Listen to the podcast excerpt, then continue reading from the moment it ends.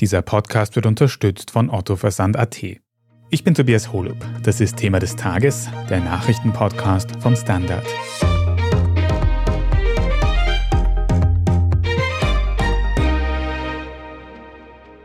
Junge Leute kleben sich auf Straßen fest, blockieren den Verkehr und warnen vor den Konsequenzen des Klimawandels. Wir haben nur noch zwei, drei Jahre, um die großen Weichen zu stellen hin zum Klimaschutz. Und das, was wir von der Regierung fordern, Tempo hundert und keine neuen Öl- und Gasbohrungen, das sind einmal die Mindestanforderungen, die unser Leben sichern und vor allem das Überleben unserer Kinder und Enkelkinder. Die Protestbewegung Die Letzte Generation will die ganze Woche noch in Wien den Verkehr blockieren und Aktionen setzen.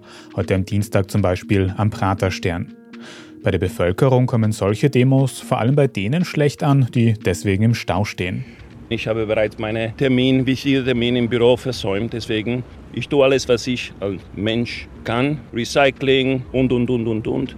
Aber kaum nachvollziehbar, wieso wir in Wien für das Politik in Österreich zahlen müssen. In Österreich herrscht also Frust über Klimaproteste, aber es gibt durchaus Verständnis für die Wichtigkeit von Klimaschutz. Wir reden heute darüber, wie das zusammengehen kann. Wir schauen uns die Folgen von Aktionen der sogenannten Klimakleber an und was ihre Forderungen tatsächlich bewirken würden. Und wir fragen nach, warum die Politik die Klimakrise nicht stärker bekämpft. Alicia Prager und Philipp Pramer, ihr beschäftigt euch schon lange auf der einen Seite mit der Klimakrise und auf der anderen Seite auch mit den Klimaprotesten, die es in den letzten Monaten immer mehr gibt. Und da haben wir aktuell ein bisschen eine besondere Woche, weil die AktivistInnen der sogenannten letzten Generation eben diese ganze Woche Aktionen setzen wollen. Wir haben jetzt schon den zweiten Tag davon. Philipp, du warst auch heute persönlich am Praterstern vor Ort, hast dir die Aktion dort angeschaut. Was ist denn bisher in dieser Aktionswoche passiert? Ja, also am Montag hat es erste Aktionen der letzten Generation gegeben, und zwar vor Schulgebäuden in der Früh, und zwar in Wien an mehreren Orten, in der Burggasse zum Beispiel, in der Gymnasiumstraße, auf der Rosauerlände, und da haben sie selbst sogenannte verkehrsberuhigte Zonen geschaffen. Das war teilweise nicht so erfolgreich, weil der Boden nass war, musste zum Beispiel zuerst mal der Boden ein bisschen getrocknet werden mit einem Handtuch, und da wurde zum Beispiel eine Aktivistin dann von der Polizei noch aufgegriffen, bevor sie sich überhaupt festkleben konnte.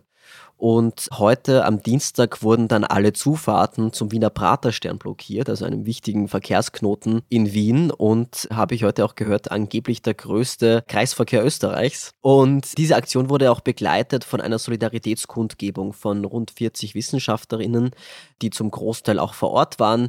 Sie stellen sich hinter diese Proteste. Und zwar nicht nur inhaltlich, sondern auch die Protestform. Reinhard Steurer hat zum Beispiel heute gesagt, er war auch am Anfang kritisch. Ziviler Ungehorsam ist aber ein Alarmzeichen für eine Gesellschaft. Und deshalb ist er und eben sehr viele andere WissenschaftlerInnen da auch dabei. Also da zum Beispiel Franz Essl, das ist der Wissenschaftler des Jahres zweitausendzweiundzwanzig, den Science-Buster Florian Freistetter kennt man vielleicht, oder auch die Klimaforscherin Helga Kromp-Kolb. Diese ForscherInnen stehen eben hinter dieser Bewegung, und nicht nur symbolisch, sondern auch tatsächlich. Die haben sich nämlich heute auf den Zebrastreifen hinter die Aktivistinnen und Aktivisten, die sich festgeklebt haben, hingestellt. Müssen wir jetzt eigentlich in den nächsten Tagen damit rechnen, dass es eben genauso weitergeht mit so Klebeverkehrsbehinderungen? Ja, genau. Das wurde ja angekündigt, dass eben die ganze Woche diese Aktionen stattfinden. Aber wo das genau stattfindet, das ist im Vorhinein natürlich nicht öffentlich, weil das wird natürlich diese ganze Protestform sehr erschweren. Und wie muss man sich das vorstellen bei so einer Demo, bei so einem unangemeldeten Protest? Wie reagieren da die Behörden, die Sicherheitskräfte? Ja, also da kommt dann die Polizei, und es gibt immer Leute, die sich festkleben, also wirklich, und solche, die sich dann nur hinsetzen oder hinlegen, eben um zum Beispiel auch im Ernstfall Einsatzfahrzeuge durchzulassen. Und die kann man natürlich leichter entfernen, also die werden einfach dann von der Polizei weggetragen, und die Festgeklebten werden dann mit Lösungsmitteln von der Straße gelöst. Da kommt auch teilweise Pflanzenöl oder Hautcremes zum Einsatz. Heute habe ich ein Fläschchen Nagellackentferner gesehen, mit dem meine Hand dann gelöst wurde. dann werden die in Gewahrsam genommen und dann fließt der Verkehr wieder. Heute war es nach einer Stunde der Fall. In der Regel müssen halt dann die Aktivistinnen und Aktivisten mit Strafen rechnen. Das sind aber nur Ordnungsstörungen, Delikte nach der Straßenverkehrsordnung oder nach dem Versammlungsgesetz, weil es eine nicht angemeldete Veranstaltung ist, oder nach dem Sicherheitspolizeigesetz, das auch vorsieht, dass man die Kosten des Einsatzes tragen muss. Das heißt, es sind jetzt keine Gefängnisstrafen. Martha Krumpeck, eine der Initiatorinnen von Letzte Generation in Wien, musste aber vergangenes Jahr trotzdem vierundvierzig Tage in Haft. Das war aber eine Ersatzfreiheitsstrafe. Also die bekommt man, wenn man die Strafe nicht mit Geld bezahlt. Du sagst, es geht da grundsätzlich nicht um Haftstrafen. Jetzt hat man aber in den letzten Wochen auch immer öfter von PolitikerInnen gehört, dass sie eben fordern, dass es Haftstrafen gibt für solche Klimaaktionen, einfach pauschal. Zum Beispiel Johanna Mikl-Leitner, die ÖVP-Landeshauptfrau von Niederösterreich, die hat zu dem Thema heute einen extra Sicherheitsgipfel abgehalten. Da muss ich jetzt ein bisschen denken an die Corona-Demos in den letzten Jahren, wo ja auch viele Straßen blockiert waren und wo teilweise auch Neonazis kandiert haben, wo man sehr, sehr selten von Konsequenzen gehört hat. Wäre denn das dann verhältnismäßig, da quasi eine Handvoll KlimaaktivistInnen mit härteren Strafen zu bedrohen? Genau, Johanna Mikl-Leitner hat da eben die Strafen angekündigt und hat auch schon ein Vorbild genannt, nämlich Deutschland. Dort sind nämlich mehrjährige Haftstrafen bereits möglich, wenn man jetzt durch eine Verkehrsbehinderung Leib und Leben anderer Menschen bedroht. Diese Gesetze werden eigentlich für diese Klebeaktivisten nicht angewandt. Also das würde jetzt eigentlich auch in Österreich nicht sehr viel ändern wahrscheinlich. Der Vergleich zu den Corona-Demos: Es gibt natürlich auch Verkehrsbehinderungen durch andere Protestformen wie Demonstrationen. Die sind aber angemeldet, das heißt, es wird genehmigt, da wird der Verkehr umgeleitet und so weiter. Natürlich hat es auch unangemeldete Corona-Demos gegeben, da wo es sehr zu Ausschreitungen gekommen ist. Man kann natürlich dann fragen, ob das verhältnismäßig ist, eben diese KlimaaktivistInnen praktisch so zu bestrafen. Und der Standard hat kürzlich ein paar Expertinnen und Experten dazu befragt und die halten das für keine gute Idee, da jetzt die Gesetze zu verschärfen. Und zwar, weil es auch anders Gesetzgebung ist und das ist dann meistens keine gute Idee und nicht gut überlegt. Natürlich muss man sagen, dass ziviler Ungehorsam, was ja hier stattfindet, per Definition immer illegal ist und dadurch entsteht auch die Wirkung, weil natürlich könnten die AktivistInnen auch eine Demo anmelden und sich dann dort auf die Straße kleben, aber dann würden wir jetzt wahrscheinlich nicht darüber reden. Apropos Aufmerksamkeit für Proteste. Es fällt doch irgendwie auf, dass wir jetzt schon ganz lang darüber geredet haben, wie diese Proteste ablaufen und welche Strafen es gibt oder geben könnte. Aber Philipp, Alicia, was sind denn eigentlich die inhaltlichen Forderungen von zum Beispiel der letzten Generation und wie viel würden die wirklich bringen im Kampf gegen den Klimawandel? Konkret stellt die letzte Generation zwei Forderungen, die ganz einfach umgesetzt werden könnten. Die erste ist, dass Tempo hundert auf der Autobahn umgesetzt wird.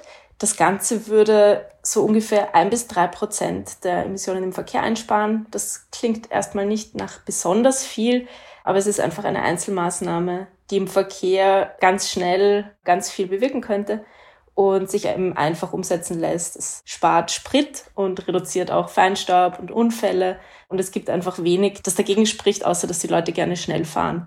Und die zweite Forderung, die die letzte Generation stellt, ist, dass keine neuen Öl- und Gasprojekte mehr gestartet werden in Österreich. Dabei bezieht sich die letzte Generation auf die Internationale Energieagentur. Die hat in ihrem eins Komma fünf Grad Szenario geschrieben, dass keine neuen Projekte mehr bewilligt werden dürfen, als die, die zwanzig einundzwanzig schon bewilligt waren, um das Ziel, die Erderhitzung auf eins Komma fünf Grad oder zumindest unter zwei Grad zu limitieren, noch zu erreichen. Du sagst, diese Forderungen wären relativ einfach umzusetzen. Das heißt, der Ball liegt da jetzt wahrscheinlich bei der Politik, bei zuständigen PolitikerInnen. Was sagen denn die zu diesen Forderungen? Was sagt, ich weiß nicht, die Energieministerin oder vielleicht auch, weil da ja viele junge Leute auf die Straße gehen, die Jugendstaatssekretärin zu diesen Forderungen? Ja, also die Jugendstaatssekretärin Claudia Plakolm von der ÖVP war am Montag in der ZIP zwei, übrigens zusammen mit Martha Krumpeck, also einer der Initiatorinnen der letzten Generation in Österreich. Und die bezeichnet diese Aktionen dort als völlig daneben und respektlos gegenüber den Leuten, die morgens in die Arbeit fahren. Und sie sagt auch, mit dieser Klimakleberei gewinne man keine Menschen dazu. Und auch sie stimmt mit ihrer Parteikollegin Johanna Mikl-Leitner ein in die Forderung nach strengeren Strafen. Also ich glaube, man kann zusammenfassen, dass sie da nicht sehr empfänglich ist für diese politischen Forderungen der Bewegung. Klimaschutzministerin Leonore Gewessler von den Grünen steht der Bewegung inhaltlich natürlich eher näher. Sie sagt, sie will nicht der Zivilgesellschaft ausrichten, welche Aktionsformen sie wählen soll, und sie findet es wichtig, dass man die Leute auf dem Weg zur Lösung nicht verliert. Also das ist halt schon viel sachtere Worte, die sie da gewählt hat. Das war im letzten Sommer. Inhaltlich, ja, also ein Tempolimit hundert will sie nicht. Das hat sie auch im Sommer mal gesagt. Zumindest solange es keinen Versorgungsengpass mit Treibstoff gibt.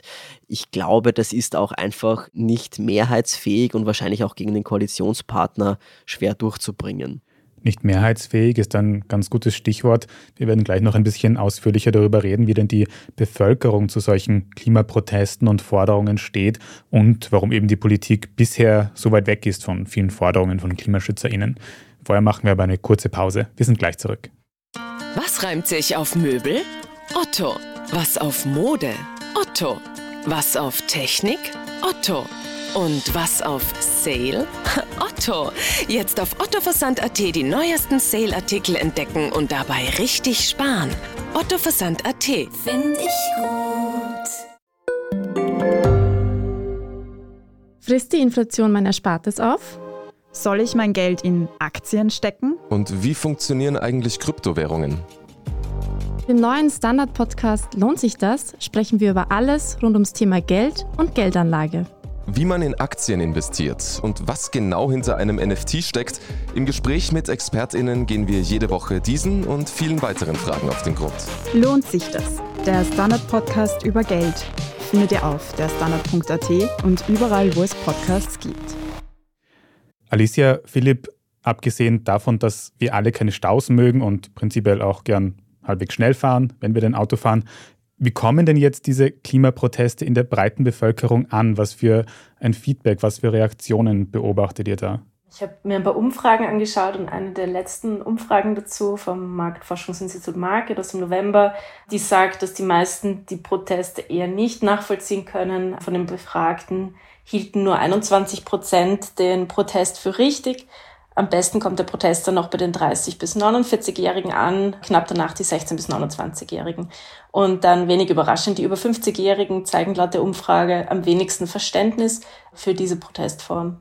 Jetzt haben wir am Anfang der Sendung eine ganz kurze Wortmeldung von einem Mann gehört, der eben wegen diesen Protesten am Praterstern nicht in die Arbeit gekommen ist. Und der hat gesagt, er hat nicht unbedingt viel Verständnis für Blockaden, aber Klimaschutz wäre ihm eigentlich wichtig.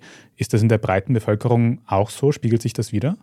Ja, laut Umfragen, zum Beispiel hat das Klimaschutzministerium erhoben, dass zweiundachtzig Prozent der Menschen überzeugt sind, dass sie das Verhalten dringend ändern müssen, damit die nächste Generation eine lebenswerte Erde weiterhin vorfindet.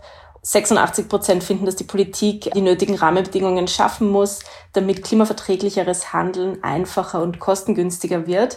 Gleichzeitig ergibt eine andere Studie von Integral aus dem vergangenen Jahr, dass knapp siebzig Prozent überhaupt gar kein Vertrauen mehr darin haben, dass die Politik die nötigen Schritte setzt, um die Erderhitzung einzudämmen. Und jede zweite Person hat in dieser Umfrage angegeben, Angst vor der Klimakrise zu haben. Aber wenn wir jetzt sehen, dass die Menschen Proteste nicht gut finden, aber auch wenn sie kein volles Vertrauen haben, doch sagen, die Politik sollte etwas tun dagegen, ist dann der Ball jetzt einfach bei PolitikerInnen, Entscheidungen zu treffen, die vielleicht auch unbeliebt sein könnten? Ja, vielleicht. Die breite Zustimmung endet eben oft dort, wo Einzelpersonen Maßnahmen deutlich zu spüren bekommen, bei höheren Spritpreisen zum Beispiel. Vielleicht spielt auch die Angst mit, den eigenen Lebensstil verändern zu müssen. Aber es gibt auch einfach ganz, ganz viele Maßnahmen, die bei Unternehmen ansetzen, bei der Industrie ansetzen, bei der Verbesserung von Angeboten, beim Ausbau erneuerbaren Energien, besseren öffentlichen Verkehrsmitteln, besseren Carsharing-Angeboten, mehr Recycling, Auflagen für Produkte, damit sie repariert werden können, strengere Regulierungen für unsere Lieferketten. Genauso aber das Tempo hundert auf der Autobahn, keine neuen Ölbohrungen in Österreich mehr. Das alles sind ja Maßnahmen, die jetzt keine gravierenden Einschnitte in das Leben der Menschen bedeuten würden. Genau das muss vielleicht auch transportiert werden. Es geht darum, ein besseres Leben zu ermöglichen. Das aber klar, die Klimakrise ist so weit fortgeschritten, dass es ohne Verhaltensveränderungen auch nicht gehen wird. Aber es muss gelingen, dass soziale Folgen abgefedert werden und dass sich Veränderungen für die Bevölkerung fair anfühlen.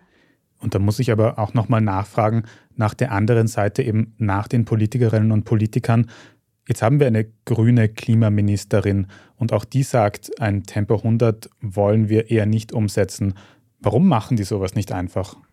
Das wüsste ich auch gerne. Ich habe das Gefühl, dass viele Menschen sehr viel mehr mittragen würden, als die Politik ihnen das oft zutraut. Wenn sie das Gefühl haben, dass die Klimapolitik fair ist, dass sie sich gut informiert fühlen. Das hat zum Beispiel der Klimarat ganz deutlich gezeigt. Die Bürgerinnen, die da ausgewählt wurden, zufällig haben teilweise sehr umfassende, teilweise auch radikale Forderungen formuliert, und zwar über alle Parteigrenzen hinweg.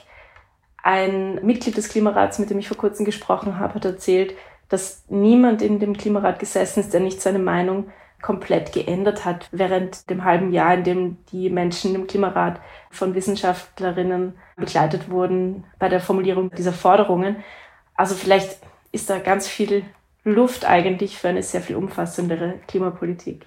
Das wird heißen, bei der Bevölkerung wäre Luft nach oben, und die Angst ist dann vielleicht einfach bei den PolitikerInnen vor der nächsten Wahl, wo das kurzfristig vielleicht nach hinten losgehen könnte. Ja, viel wirkt auch wie parteipolitischer Hickhack. Weiß nicht, nehmen wir das Klimaschutzgesetz zum Beispiel.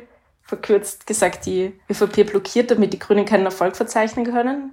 Ist eine Verkürzung, aber so kann man das, denke ich, schon zusammenfassen. Es geht natürlich viel weiter, gerade auf E U-Ebene. Das wird in Österreich auch in den kommenden Jahren umgesetzt werden müssen. Aber es muss einfach insgesamt so viel passieren, damit wir es noch irgendwie schaffen, die Erderhitzung zumindest unter zwei Grad zu halten. Und derzeit geht es einfach nicht in die richtige Richtung. Das muss man so klar sagen. zwanzig vierundzwanzig könnten die Emissionen sogar wieder steigen, hat das WIFO prognostiziert vor kurzem. Dass wir noch nicht auf dem richtigen Weg sind, das sagen eben auch die AktivistInnen, zum Beispiel von der letzten Generation. Jetzt sagen aber trotzdem viele Menschen, das rechtfertigt es nicht, dass man sich auf der Straße anklebt und den Verkehr gefährdet. Darauf sagen die AktivistInnen wieder, wir haben aber einfach keine anderen Möglichkeiten mehr, weil es so dringend ist. Was stimmt denn da jetzt? Ja, das ist natürlich Ansichtssache. Also natürlich spricht da ein bisschen die Verzweiflung auch aus diesen Taten, ja, weil es macht natürlich keinen Spaß, glaube ich, sich da festzukleben, und ich glaube, dass den Menschen das wirklich wichtig ist, und ich kann mir schon vorstellen, dass denen einfach keine andere Wahl bleibt. Also es passiert einfach wenig, ja. Es passiert ein bisschen was. Es gab ein paar Fortschritte in den letzten Jahren, aber den C O zwei Preis, das Klimaticket, wir sind im Klimaschutzindex vergangenes Jahr fünf Plätze nach oben gerutscht. Aber was am Ende halt dann doch zählt, ist die harte Währung der C O zwei Emissionen, und die sind einfach nicht gesunken seit neunzehnhundertneunzig, als übrigens eines der wenigen E U-Länder oder europäischen Länder.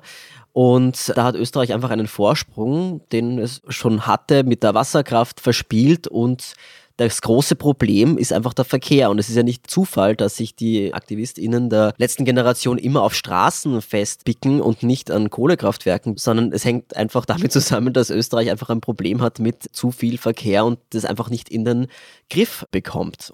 Und da ist dann natürlich nachvollziehbar, dass dann einigen keine andere Option bleibt. Wie ist denn dann euer Zwischenfazit jetzt mitten in dieser Protestaktionswoche? Bringen solche Aktionen etwas im Kampf gegen die Klimakrise, oder werden sie doch mehr schaden? Ja, also wenn man danach geht, was sie fordern, nämlich das Tempo hundert auf der Autobahn, das Ende der Öl- und Gasförderung, dann natürlich nein, weil da wurde nichts geändert, und die Regierung wird das jetzt auch nicht umsetzen, nicht diese Woche und auch nicht, wenn noch so viele Straßen blockiert werden. Aber ich glaube, das glauben die Protestierenden wahrscheinlich selbst auch gar nicht, dass sie das schaffen werden, sondern sie wollen natürlich Aufmerksamkeit, und die bekommen sie natürlich.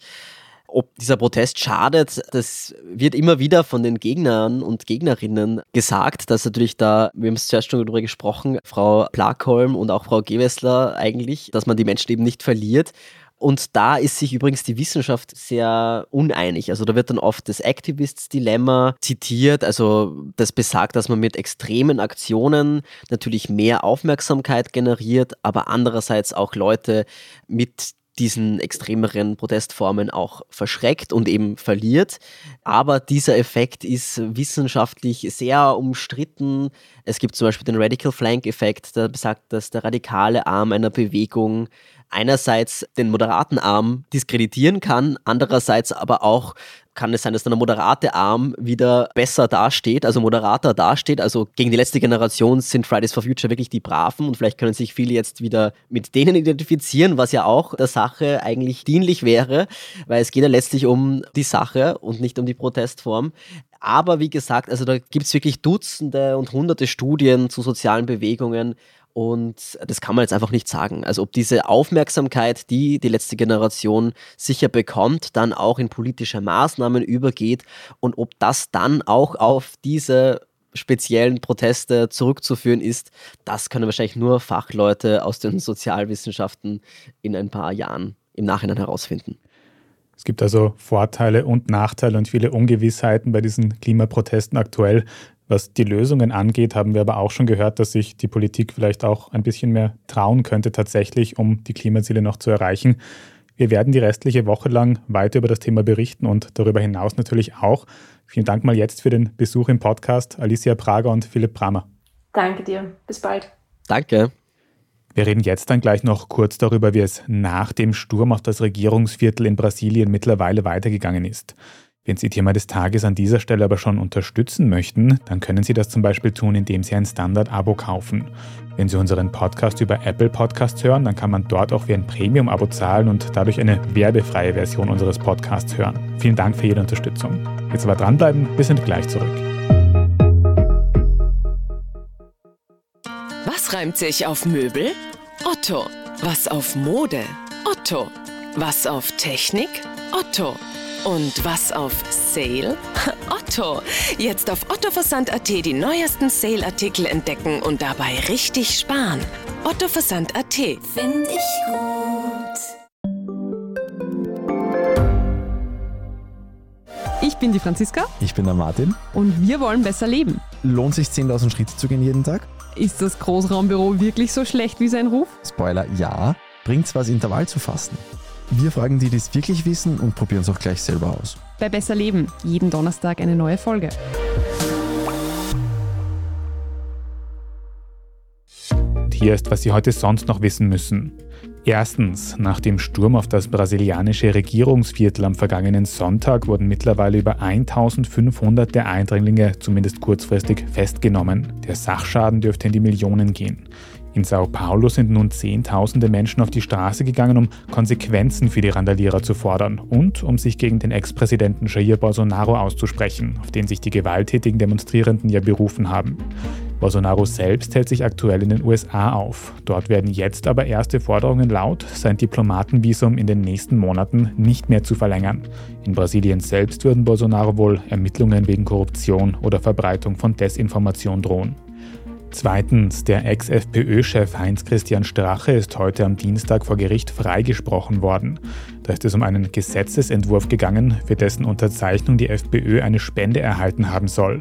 Strache wurde deswegen bereits zu fünfzehn Monaten bedingter Haft verurteilt. Das Oberlandesgericht Wien hat den Schuldspruch jetzt aber aufgehoben, weil es dafür nicht genügend Beweise gäbe. Und drittens, den dritten Mann oder die dritte Frau wird's freuen. Österreich ist und bleibt ein Spionageparadies. Das bestätigt sogar der österreichische Nachrichtendienst selbst in seinem aktuellen Verfassungsschutzbericht. Ein Grund wären demnach die niedrigen Strafen, die hierzulande für ausländische AgentInnen im Raum stehen. Und die meisten davon kommen übrigens aus Russland, China, dem Iran oder der Türkei nach Österreich. Auch ohne Spionage können Sie die neuesten Nachrichten aus diesen Ländern und aus dem Rest der Welt immer auf der Standard.at nachlesen. Falls Sie Feedback oder Anregungen für uns haben, dann schreiben Sie uns sehr gerne an podcast at der standard punkt at. Und wenn Ihnen diese Folge gefallen hat, dann abonnieren Sie uns am besten gleich auf Ihrer liebsten Podcast-Plattform, dann verpassen Sie auch keine weitere Folge mehr und bei der Gelegenheit können Sie uns auch eine gute Bewertung dort lassen, was uns sehr weiterhilft, damit uns auch mehr Menschen finden. Danke dafür. Ich bin Tobias Holub. Danke auch fürs Zuhören und bis zum nächsten Mal.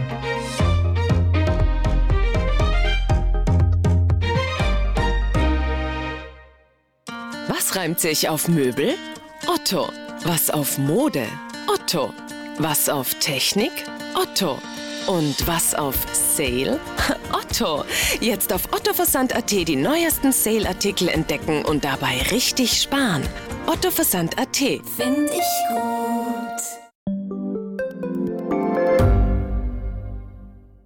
Ich bin Doris Priesching. Und ich bin Michael Steingruber. Und gemeinsam sind wir Serienreif. Das ist der Standard-Podcast über die spannende Welt der Serien. Genau, bei uns erfahren Sie faszinierende Details über House of the Dragon und die Ringe der Macht. Und restlos alles über satanische Spiele in Stranger Things. Wir widmen uns Seriengrößen von Obi-Wan Kenobi bis zu RuPaul. Und zerlegen die neueste Marvel-Serie. Wenn nötig. Serienreif, euer Streaming-Podcast, jeden zweiten Donnerstag eine neue Folge.